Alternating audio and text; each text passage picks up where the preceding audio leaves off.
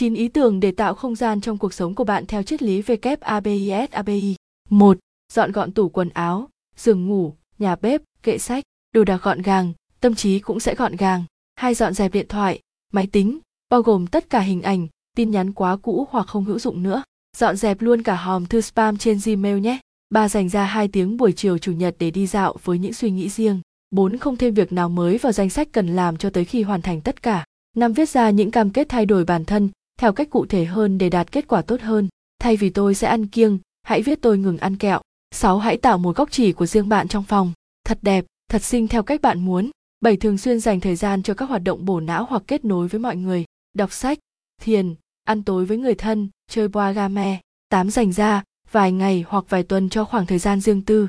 Khi thời gian này đến, hãy cứ làm những gì bạn muốn nhất. 9. Hít thở, hít thở, hít thở và hãy hình dung về hình ảnh con người đẹp đẽ bạn mong muốn nhất